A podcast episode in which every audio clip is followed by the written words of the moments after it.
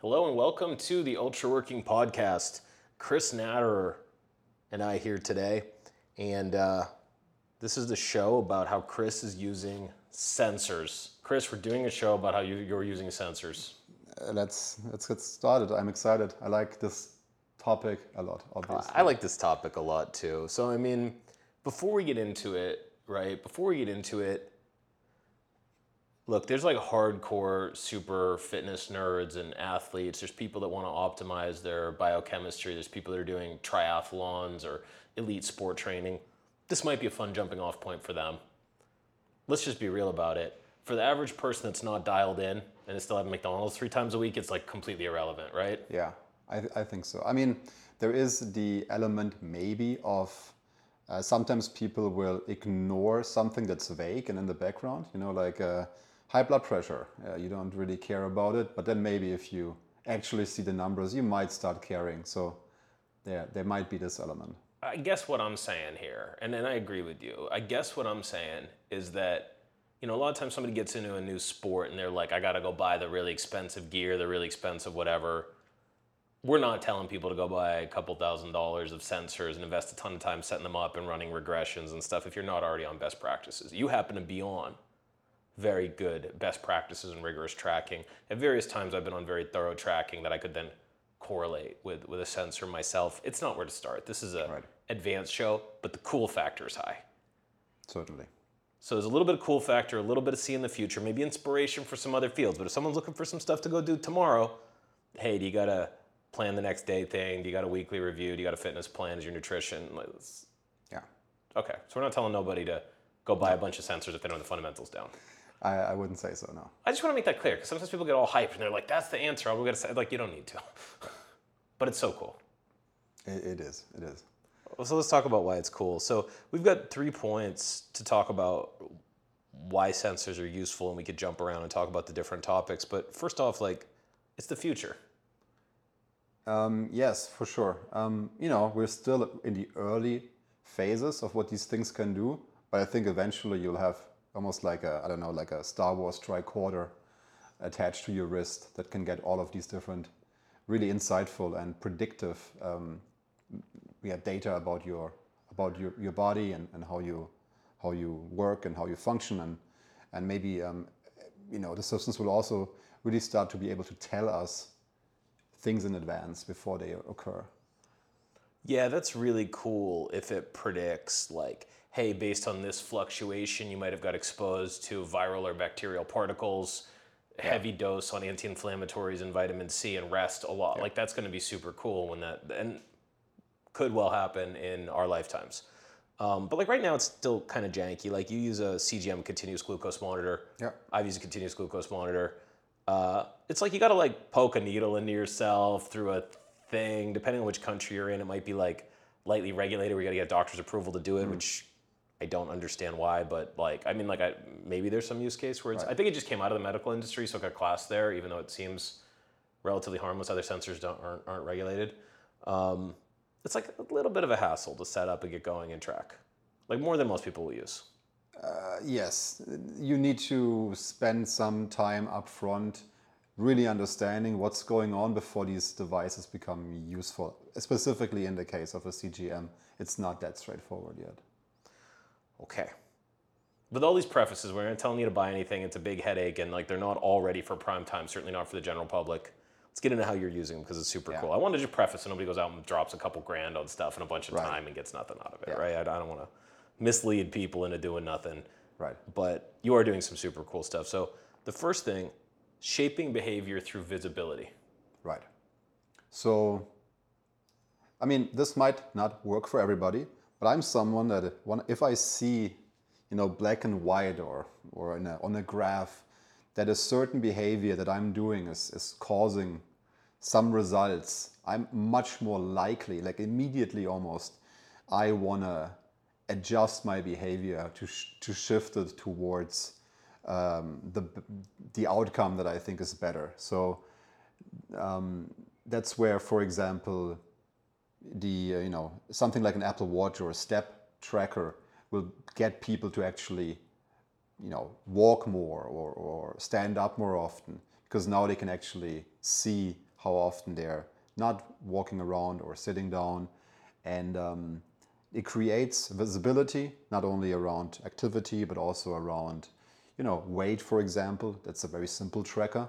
Uh, just stepping on the scale every day might motivate you to, you know, shift certain behaviors towards uh, getting to, you know, a better weight that, that well, now I feel ethically obligated to make my. You need to do like a rolling 20 day average on your weight on the scale, not overreact because you have a little bit of salt or a little bit of carbs and your weight balloons up or down. What, what your weight your weight fluctuations day to day are mostly water. It's your rolling average across weeks is probably accurate. Yeah. Yeah. Um, true. So, for example, one thing is like there are these scales that will give you your body fat percentage as well. These things are widely inaccurate. Yeah, they're not good. Yeah, Dex is good. You can make them a little bit useful if you average them out over the results of Right. a week or a month. And now they're starting to be a little bit at least pointing in the right direction. Yeah, for that, we've digressed into this topic very briefly, but for that, um, uh, taking tape measure measurements um, at different points of your body, like your hips, your a couple places in your stomach, your arms, Yep. is more accurate than you combine that with a scale, or you go into a full-on lab, like a university lab, and get a DEXA scan done if you want your. You, you and I got DEXA scans done together. That was fun. The, the thing that shocked me about DEXA scan was that one of my legs had like, like uh, almost like a oh I forget what it was. It was like a considerably more muscle than hmm. the other one, and it hmm. was the leg that had an injury, hmm. that had less muscle in it. So that was that was interesting. I was wondering if I could train on that. I might favor the other leg all the time. Yeah. So I found that very interesting. But we're not talking about those macro stuff. We're talking about like wearable sensors primarily. Um, so you get some shaping behavior through visibility. Um, we already mentioned the continuous glucose monitor. You're also using an Apple Watch Series 7 Oura Ring, um, and you do a, a ketone breath uh, analyzer to get ketone levels from Ke- Ketonix. Ketonix. What- Ketonix. Yeah. Um, yeah. Where, where do you think the, the visibility is, is coming from? Because it, it does make it like a winnable game. Yeah. To some extent. Uh, wh- wh- which one of these is, is standing out to you as the as one of those that leads to a game you could play? Okay. Um, one of the things, like I've never been a super, I'm not never been a fan of you know cardio training, and I think one of the reasons that I've never been a fan is that it's much harder to measure than than lifting. Like lifting, I can you know pick up a certain amount of weight, and I I clearly know how strong I've gotten. It's also quite visible. Cardio is it's like where am I standing is actually hard to evaluate. Um, the Apple Watch can pretty accurately estimate your, your VO2 max, which is like one of the most important metrics when it comes to determining your, your cardiovascular fitness, um, by you just walking around. So you wear this, uh, you work out, you, you do your things, and then you every once in a while when you take a walk, it will it will measure the distance that you've walked and your heart rate that you that you walk this distance um, at, and it will estimate your cardio fitness from that. And now that I have this number and I can look it up in my phone, mm, the amount of time I'm spending working on getting my cardio fitness up, which is you know quite important for being healthy, has really significantly gone up. I will now take more walks, do more exercise specifically for that number because I know that this number exists and I can accurately or I have a measure that I can attack now with a with a plan. Yeah, it's like a scoreboard effect where, like, you know, you can put points up, or it's like, you know, a, a poker game where someone's playing for real money, even Yeah. nominal money. There could be some very uh, financially successful people. You got twenty dollars, hundred dollars, something that's a rounding error to somebody on the table. People play cards differently than if you're just playing cards for fun and trying to win hands, because like you just want to have the most stack of chips at the end of the night, and that's true if it's a hundred bucks, and it's true if it's ten thousand dollars in front of you. If you're competitive, it's like, am I winning this game or not? Right. I would say so. It's the you know what gets measured gets managed effect. First, you have the the value, the number. It might be your weight, it might be your cardio, it might be your strength. And once you know where you are, I don't know. It's like maybe natural human instinct kicks in that we are we are um, driven to improve and, and, and- and strive to become better at things and immediately you're like okay now that I have this number, I want to make it go in the right direction. Yeah, that's that's really interesting, and that leads into the second point, which is, you know, you talked for you about how the personal sensors that you're using um, give you feedback on something that's hard to manage, right? So we all feel a little better or a little worse when we eat food. Do you know what I mean? Like you, you go have the the Big Mac and and whatnot, and you're not not feeling great afterwards, and but it's very interesting. There's sometimes like uh, you know, there's different ways to prepare like kebab or shawarma. That like sometimes you eat a kebab or shawarma, you like feel pretty good, and other times you eat, it, you're like, man, I feel like garbage, right? So there's like certain like, yeah, you know what you're getting with McDonald's, but there's a lot of you know food types that you might be like, I don't know if this sits with me or not, or like what what offering should I get at this place, um, and it, and it seems like this gives you a way to to have some data and some measurements on what food is doing inside your body.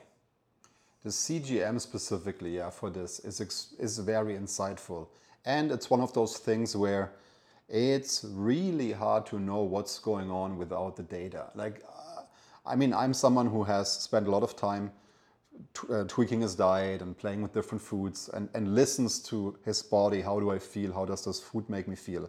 I wouldn't have been able to predict the way my my blood sugar uh, values are going throughout the day based on what I'm eating, what they're doing when I'm sleeping, what they're doing when I'm waking up, um, and and the CGM very quickly gives you a, really like a almost like a reset in terms of your knowledge about how your body reacts or interacts with food that you're eating.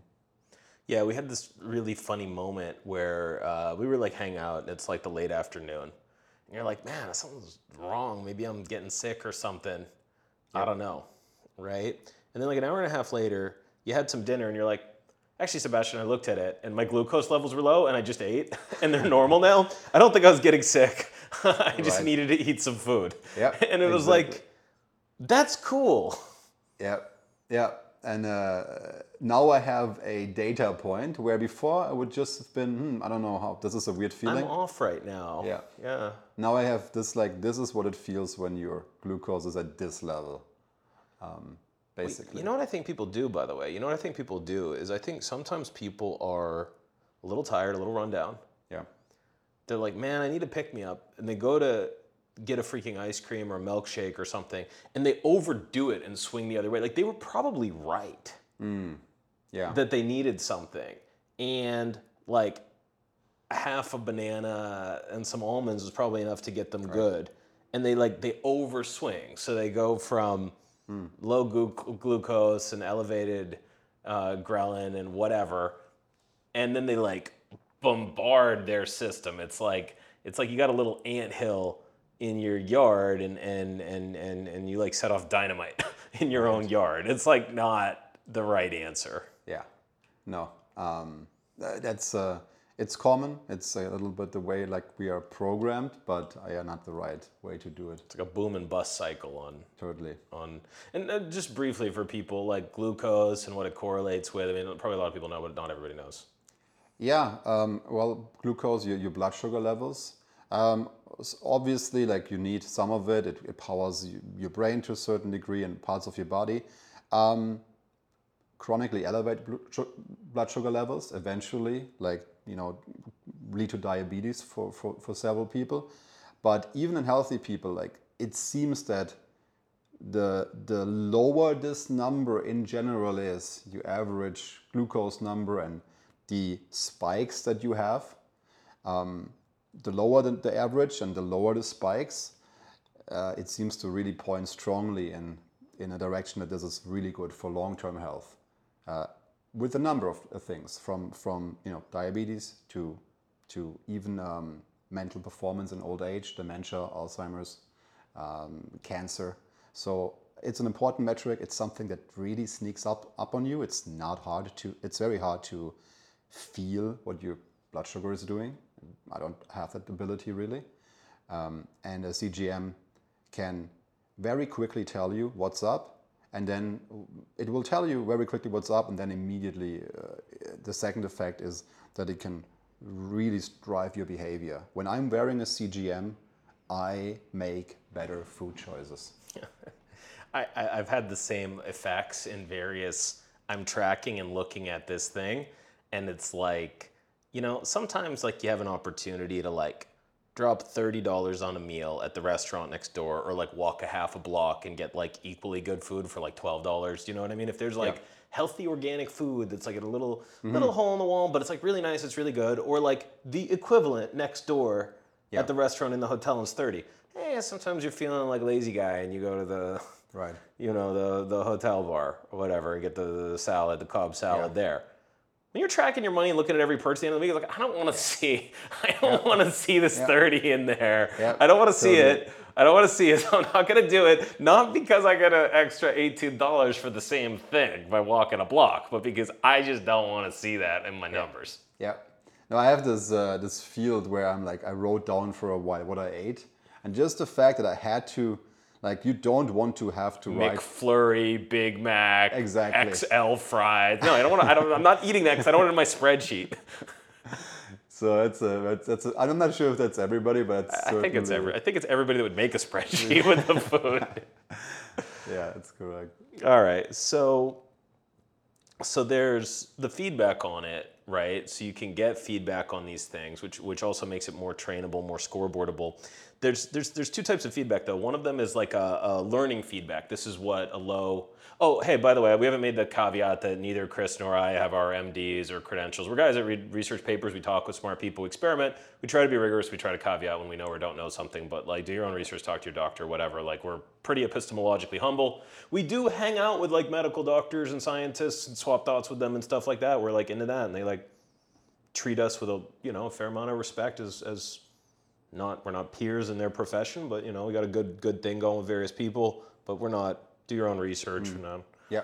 you know uh, maybe make some inferences that seem sound, but Right. do your own research, right? Don't trust don't trust anybody on the freaking internet. Look everything up and read the original papers. All right, need to get that caveat out of the way.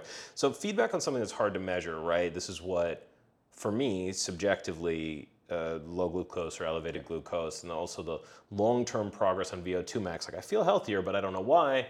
Well, you get some data, and now, hey, for the rest of your life, you know, uh, God forbid you're in like a, a car accident or something and you lose a lot of your cardiovascular fitness. You're like, well, if I get back to that range, blah blah blah, Yeah. a bunch of things like that. Yeah. That's cool. Seems like you also are able to have target ranges when you're training. Yeah, uh, so for feedback, we could almost say there is one thing where there is the outcome feedback. That would be the hey, we've collected all of this data and we can now, can now tell you your cardio fitness. And then there is the real time as I'm training data. So, for example, when you, when you look at heart heart rate heartbeat ranges, there are different ranges that will sort of train different things in your body. Let's just keep it very simple. And something like the Apple Watch can can tell you, hey, you're now in this zone, which is you know good for training this part of your body or this system in your body, or you know in this other zone that trains another system in your body. And um, yeah, depending on where you want to be and what you want to focus on, it's super helpful to be able to just flip your wrist, take a look at your watch, and know exactly if you're doing the the proper training for for what you're going for. Yeah, and, and you know, I'm seeing a lot of uh, cutting edge athletes doing this. Uh, Floris Gierman um, was a customer of ours and is a friend of ours, and he is very heavy on training around heart rate monitors. It's really revolutionizing a lot of, of sport among um, the really cutting edge athletes. I, I think it's also going to be like, I think it's cool, right? Like you go to a spinning class and you're like, you know, like if you're doing something, you're starting to get a little tired. It's like, should I bust it and push myself? It's like instead, it's like, hey, I want to train in this range. Right. And like, cool, I just stay there. And like, this is the right effort. And if it's like a struggle to stay in the range, then I should push myself a little more, stay in the range because I'm trying to do. And I don't want to go up the top of the range and, and, and you know, move from, you know, you know, if I want to be aerobic, I want to be aerobic. If I want to be anaerobic, I want to be anaerobic. I've got whatever my plan is. Right. Do, do you know what I mean? And like, I want to do it. You try to stay in zone, you do a lot of zone two training. That's a big thing for you. Um, it's yeah, it has now become something I really spent a lot more time doing. I read up on the science. I understood the reason why I'm doing it. Will you walk, walk people through zone two training first? You know? Um, yeah, basically zone two training. There's a very specific uh, um, um, definition. Basically, it's a, a certain threshold in which you're you're mostly um, getting the energy from from utilizing your mitochondria, these little little things in your cells that can produce energy at a very efficient rate. The thing is, there when you when you push yourself too hard, you're actually switching away from from using them primarily. And so zone two, you know, it's actually made my training easier because I often was pushing myself slightly too hard. And so spending 30, 40 minutes on the treadmill was was exhausting because I was going a little bit too hard. Now I can I can see exactly where I should be, and this exactly where I should be is actually an, an, a slightly easier way for me to train. So I'm enjoying my zone two training much more than the I think I'm in zone two training that I was than that I was doing before. Yeah, it lets you precisely calibrate. I want to be at this heart rate, this oxygen Yeah. usage, this whatever, and we so some of the sensors, right? And we're not sensors experts. I mean, you you you, you and I probably know a lot more than the, the average person, but I'm, I'm not a specialist in these things. I do know you've got a um, you know an engineering background. You're very curious. You probably know a lot about these things. My understanding is a lot of times they're taking strong correlations and extrapolating them. Um, you know, you know. So like like when you said the um, you know, they're taking your walking speed and your heart rate and then they're calculating as Mm-hmm. Yeah. opposed to being in the, I believe VO2 max used to be like this tunnel thing with a thing that you're breathing in or, Yeah. or like, like a freaking like sports lab thing. Right. Yeah, you would generally measure exactly the, the amount of air that you take in. Yeah. And then you measure the air that you breathe out, and then you can accu- accurately determine your VO2 max. And they're, they probably have like a huge data set of, of these type of tests, Right. and they can match them. Yeah, and the accuracy is getting better all the time. And the other thing is, and this is where we're in um, irresponsible speculative territory. it's our favorite. It's our favorite place to hang out scientifically. No, but but if saying that you're irresponsibly spe- it's, it's by the way, it's a catch 22 in science if you say we're now irresponsibly speculating you're not irresponsibly because that's a very responsible thing to say i mean it's a reasonable point of departure to assume that for instance um, your glucose levels are going to be correlated you know, unless you've got some some medical condition or something unusual, they're going to be correlated with your um, your glucose levels are going to be correlated with your, your insulin and your insulin sensitivity levels. They're going to be correlated with your ghrelin levels and, and, and so on and so forth. Um, as a point of departure, they might vary for you. Everybody's different has all kinds of Yeah. different characteristics.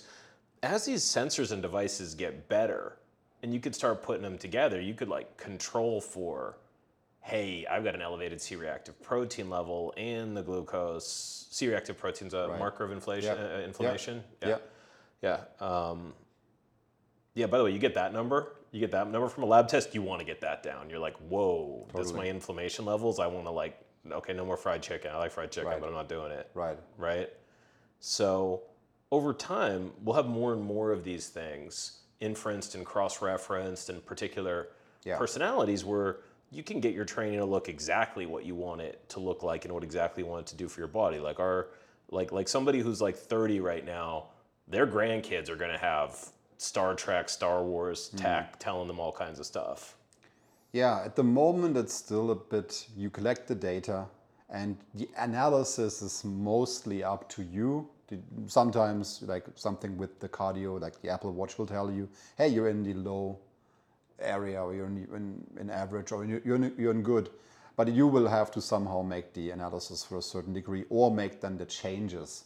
You will have to determine what to do with the information. But I think over time, you know, this, this will, the, the, the software will be able to much closer link different things together. How's your cardio and your glucose connected to your inflammation? And maybe to something you eat or some medicine you took. And um, yeah, I think we're not that far off from then also getting mm, some kind of prescription. Hey, you should be doing this activity, and you should be doing this activity, not like your mom or someone else, but this is specifically now tailored to all of the data that we have collected for you. Um, I think that's going to become really interesting. Yeah, that's cool. One thing I'll just mention in passing, which is, is dangerous ground. We're not taking r- positions on regulatory or anything. We try to be neutral. We try to model the world correctly, and we just treat these things as as they are. We don't. We're mm. we're we're scientists, and the minute that you take a political position is the minute that your science and causality gets less accurate. So we're not saying there's not better or worse political positions. We're just saying we're of more utility to the world by being neutral. It lets us perceive more accurately and not taking sides even on fairly obvious things. I will say this is a trade off, just in passing, because people are like, wow, that's really cool. Is like, because of the paths that a lot of these came out of medical device shops and similar, and a lot of these things are adjacent to medicine or would imply pharmacological um, interventions or whatever. It's a weird thing that's just worth pointing out. Yeah. That in uh, you know well-regulated countries, the regulatory base, the EU, the United States, whatever, it's a weird thing that you can just irresponsibly speculate in Men's Health magazine about how everyone should train pump and, pump and iron and bicep cur- curls, whereas looking at someone's sensor data and their lab tests Yeah. and suggesting what they should do is the edge of regulated. It's kind of a gray area. So that's something that I'm, I'm just predicting will change. I'm not even advocating, I'm just predicting. That's kind of an annoying thing that trying to be responsible and epistemologically sound crosses over into regulated territory because that's historically a, a doctor's hmm. Territory. So I, I know that's why some of these technical, because we looked into doing some of some of this stuff at Ultra Working, and it's like not clear when it crosses into regulated. You know, um, and, and, and different countries vary tremendously, and, and you know we're leaving the Wild West internet era when screw it, blah blah blah, they'll figure it out later. It's like you know, like you want to you want to be in compliance or whatever. Um, but yeah, I, I think an interesting future is coming. You talked about three things: shaping behavior through visibility, um, the feedback on something that's that's hard to measure, and then and, and that's more of like a that's more of like a learning general learning feedback than like a targeting feedback of like staying in a zone, right? Yeah. Yeah. You want to just walk through a little bit about what devices you're using? This is cool factor. We're like not telling anyone to buy any of this. It's totally unnecessary until you get your fundamentals dialed in. If you're an enthusiast, you love the stuff, do it anyways. You're already doing it anyways. Right. Uh, but uh, and this is Chris's stack, not necessarily best in class. I've used some of these other ones I haven't. But uh, yeah, what are you using? You got the Okay. Apple Watch, and what are you doing with it? Yeah, so um, I, I started off with the Oura Ring uh, for sleep tracking. Sleep tracking and also measuring, they, they take something called your heart rate variability, which can- can tell you how well you rested and if you recovered. And it, you know, I work out a lot, so I want to know if today is a good day to, to hit it hard or maybe take it a little bit easy.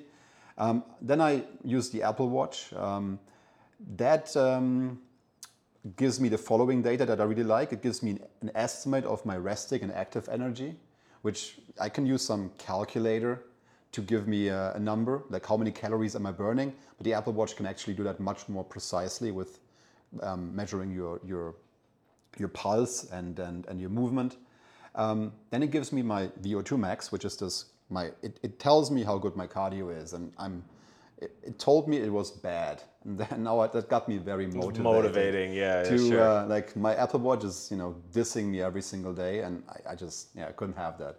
So um, then it helps me to stay in the training zone that I want, zone two training. Um, it tells me you know activity levels, and I really try to get them up. Um, and then sleep tracking. The Apple Watch has become very solid when it comes to, to sleep tracking as well. And um, I will, you know, look at that and, and, and see if I can make some changes to the, to the way I approach things. Um, then every once in a while, not at the moment, not all the time, um, I will put on a continuous glucose monitor. Um, the one I'm using is called Freestyle Libre 3. They're tiny at this point, tiny little dot that you put in the back of your arm. And this will uh, tell you in real time what your blood sugar levels are doing. And I've used this to run experiments like seeing, hey, if I eat this food, what will my blood sugar do versus if I eat this food. And I have banned certain foods from my list. There were meals I, I would have on a regular basis that I thought were totally fine. That would make my blood sugar just spike almost uncontrollably. And I, I didn't eat those foods after that because now I finally knew. And I do this mostly for longevity and to a certain degree also for short term performance. Um, and then I have a, a, a ketone breathalyzer. I have something called the Ketonix that can basically breathe into and it will tell me my, my ketone levels. And this is for people who are on a very low carb diet, like a ketogenic diet. This will just tell you exactly it, um, you want to get into a state called ketosis. It's hard to know if you are in ketosis if you don't have something like this. Yeah, it's cool. Breathalyzer. When you and I were playing with this um, a couple years ago when we were hanging out, we had to like cut, not not cut, but like a little tiny pinprick of blood to check our Yeah. uh, ketosis levels, and you put them in this very Star Trek looking device, but it only does one thing, which is you put your blood on a Yeah. strip, and then you put the strip in there, and they're like a dollar each. So the idea that there's a breathalyzer that does it now is uh, even a major advance. It was like a headache. Yeah. It was like a headache and expensive two years ago. Yeah, the, the, the blood blood pricks are still a little bit more precise. Of course. Yeah, they're they're state of the art, and I have one of those as well. But yeah, if I don't um, need them all the time, that's definitely a plus. Yeah, and that's the, the last thing you said is quite interesting, right? Is sometimes you want fine grained training, and certainly if you're competing very hard in a sport or if you're managing a tricky medical condition, you might want to know down to the letter.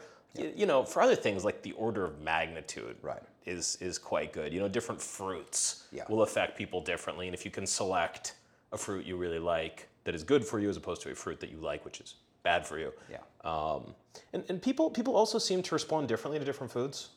Absolutely, yeah. Um, you know, there is this thing called the uh, glycemic index, which gives certain foods a number. Sugar will have 100, and then bread will have, I don't know, I think 80 or something, which is basically giving you like a measure of how much it makes your blood sugar spike. But these are averages. And the, the precise number that a certain food might spike your specific blood sugar could look very different from, from this average. And um, yeah, that's for example, some people tolerate rice really well. I actually don't tolerate rice that well. Like comparatively worse than other foods that, that rank worse. Yeah, I, I should actually CGM properly because like I swore by oatmeal for years. Like the the not the the cheap stuff, but the the, the uh, it's actually very inexpensive. It's like one of the cheapest calories you could get, but the boring, the whole oats. Then I didn't cook the heck out of my any crap to it. I would just hot water over it, um, maybe with a little bit of you know cinnamon on them or protein powder or something if I needed to change the composition, a little bit. But my body tolerated that quite well. It seemed like very clean burning energy that just played really nice for me. Other people would get on it and they just like, I feel like crap as if I just ate a couple of pastries. I don't feel good on this at all. So it's it's interesting that our bodies digest and process and reply differently, both because of you know a lot of times when a food tastes really good for somebody, I've I've heard that sometimes that's because they were deficient in that in mm. a nutrient Yeah.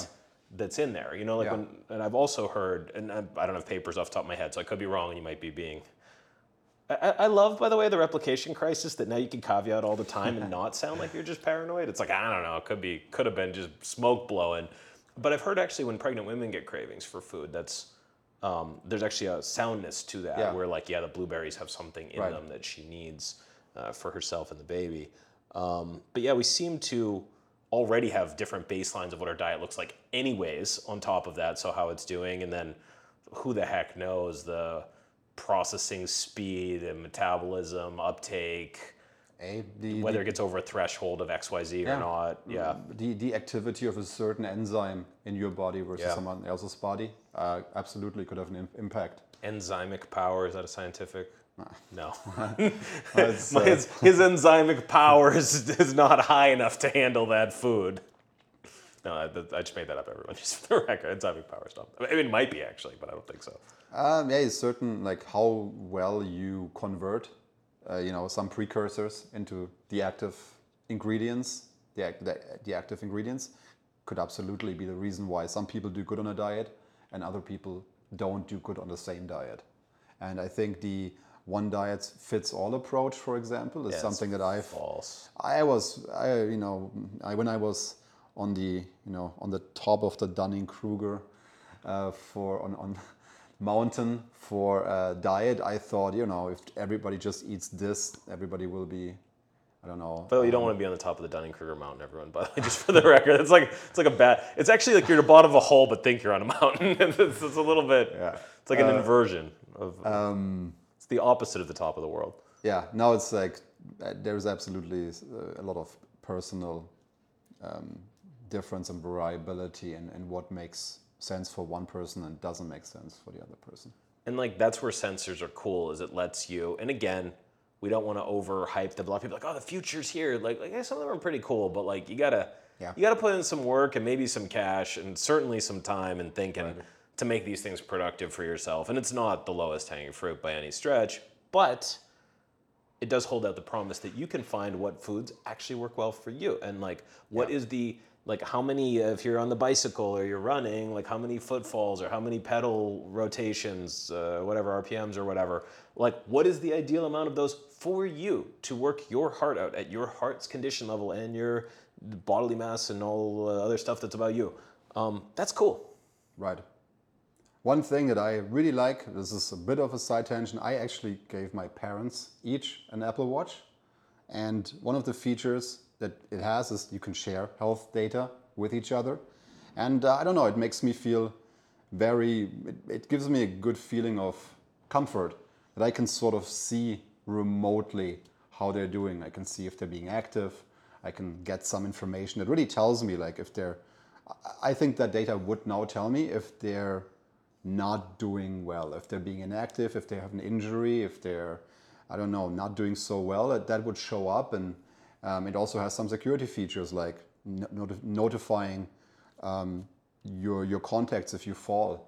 Now those are things that they used to be a, that used to be a separate device that you would pay a couple hundred dollars for, that you would install in your, you know, grandmother's uh, apartment if she you know turns 80 and now it's a net it's a side feature on a device that has so many other capabilities that's just sitting on your wrist.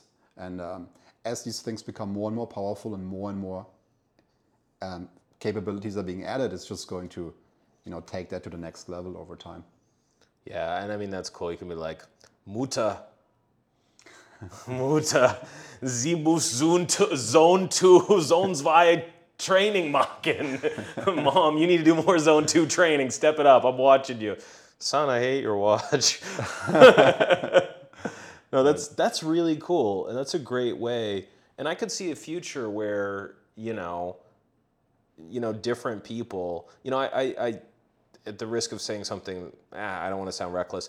I, I think I hold this position very, very lightly, and, and nobody overquote me on this, but I really think people probably shouldn't have, except in extreme cases where it's called for, pharmacological intervention for depression until they've been on a strength training program for like a few weeks to see if that clears it up. Because that's, according to every research paper I've seen, a lot. And I've never seen anyone disagree with this.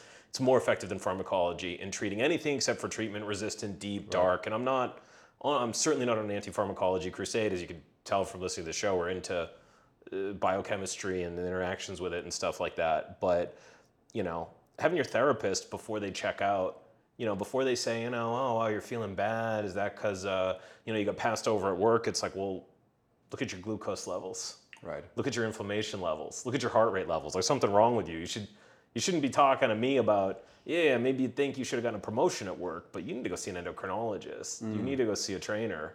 You know what I mean? You need to sort that out. And being able to rule that out before people go to talk therapy is needed when right somebody could be just jacked on a chemical level, right you know. Um, and also before you do major chemistry stuff, try gentle interventions.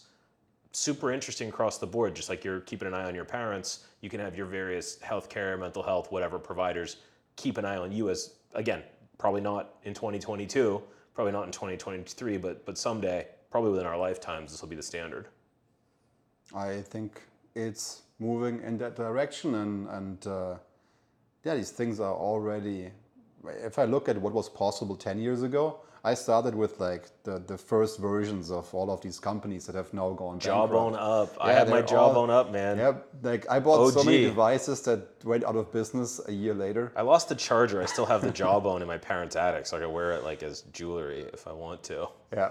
Um, but now it's really getting to the point where I, I personally get a lot of value from them. I enjoy it. It, it uh, drives my behavior, and you know I just um, stay at the at the forefront and um, and see what's what's coming down the pipeline. Thank you, Chris, for everybody listening. Yeah, we're just riffing. We're certainly not necessarily recommending anything in particular. I will say again, you know, before you go drop a bunch of cash, depending on where your finances are at, hey, if you love to play with the newest, latest, and greatest, I bought an Oculus just to play with it for a few weeks, just to keep current on the state of tech. Some people are in a position where they can benefit from that and afford that. Other people aren't. You don't need to drop a bunch of fancy cash, get your fundamentals dialed in. Once they are, or if you get a competitive athlete or you want to see where the future's going, these things can be cool. The sensors can be really cool. Um, Chris gave a few guidance points and a few pointers here. Um, and uh, and really, the reason to start acclimating now, if you're not already a top athlete, is they're gonna be bananas good Right. within our lifetimes. Pretty. I, I would put a, a good percentage of, of chance on that. Yeah, I'm gonna go with the near certainty on that one, but I don't know what's that. 90, I'm at 90, 95 that center, sensors would be um, agreed by four out of five people to be bananas good within our lifetime. Okay, Those are, what, are, what are your odds? What are your bananas good odds? Four out of five people say they're bananas good. Bananas good. Okay. Uh, Presuming they would talk like that, yeah, they can't reject it as they're too sophisticated. I think um, I think yeah, you're right about that. You're uh, what's, what's your number though? I'm 95. 95. I mean, I'll, I'll take the 90. Just uh, All right, it's double the uncertainty there, double the risk profile of me, a little conservatism. All right. Well, ladies and gentlemen, bananas good sensors are coming your way within your lifetime with a 90 95% likelihood, according to Natterer and Marshall. Um, hey, this was a lot of fun, Chris. Appreciate you sharing the you. personal guidance. And uh, everybody, thanks for listening. Be well.